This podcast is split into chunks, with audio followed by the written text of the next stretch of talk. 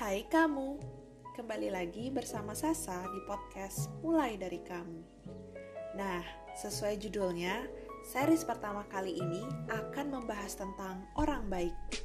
Kalau pada pingin tahu nih ya, apa sih orang baik itu?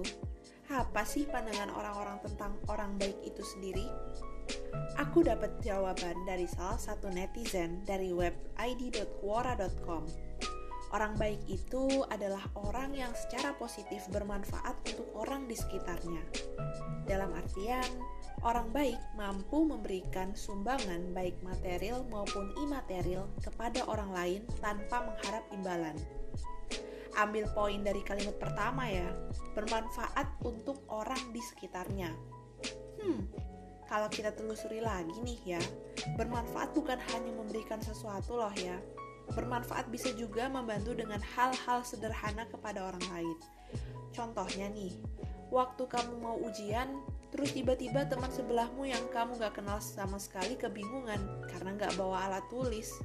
Secara inisiatif kamu langsung minjem ini karena kebetulan kamu bawa dua alat tulis. Apakah kamu termasuk orang baik? Baik dong. Atau di tengah jalan nih, kamu lihat ada sampah plastik di trotoar. Padahal beberapa meter dari situ ada tempat sampah. Akhirnya kamu inisiatif tuh buat ambil terus buang ke tempat sampah. Contoh orang baik? Baik. Atau yang paling sederhana lagi, saat kamu berpapasan sama dosen kamu, atau mungkin secara random randomly ada ibu-ibu lewat di depan kamu, terus kamu senyumin sebagai tanda sapaan. Itu orang baik? Orang baik. Kan memberi aura positif kepada orang lain, secara imaterial dong. Nah, bisa kalian rasakan kan? Dengan hal kecil seperti itu, bisa membawa hal-hal yang membuat orang lain ikut merasakan aura positif yang kamu lakukan. Secara tidak langsung, kamu udah menjadi orang baik loh. Sekarang nih pertanyaannya, siapa aja yang bisa menjadi orang baik? Pasti kalian jawab, semua orang pasti bisa. Jawabannya, betul, semua orang pasti bisa menjadi orang baik. Nah, pertanyaannya sekarang nih, pencuri bisa jadi orang baik? Penipu? Tukang judi? Bisa jadi orang baik? Wait, wait, that's a difficult question, right? Susah banget nih jawabannya. Tapi mari kita bahas di sini. Standarnya gini, maybe seorang pencuri pasti ada alasan kenapa dia mencuri entah karena kebutuhan keluarga yang tidak terpenuhi, lingkungan yang tidak mendukung dalam artian penuh kekerasan, atau in the worst case, ya karena emang dia mau aja. But you know, mereka nggak selamanya sejahat itu. Menurut aku pribadi, orang-orang jahat itu hanya belum mengerti di mana mereka bisa meletakkan attitude dan rasa positif kepada yang lainnya.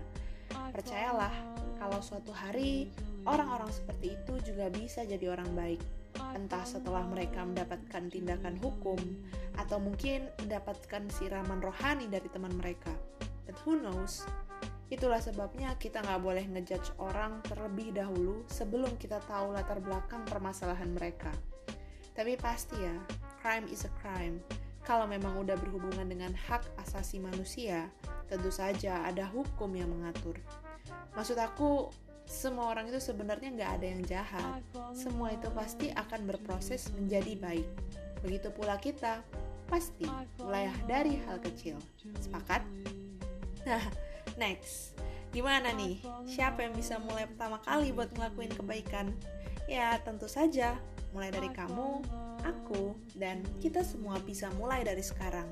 Mulai saat ini, ayo coba sebar kebaikan dengan menanyakan kabar kepada teman-teman lama, menyapa tetangga, membantu pekerjaan rumah, ataupun hal-hal baik lainnya. Sedikit demi sedikit, lama-lama menjadi bukit. Yuk mulai dari kamu jadi orang baik. Sampai jumpa di next podcast series Mulai dari Kamu selanjutnya.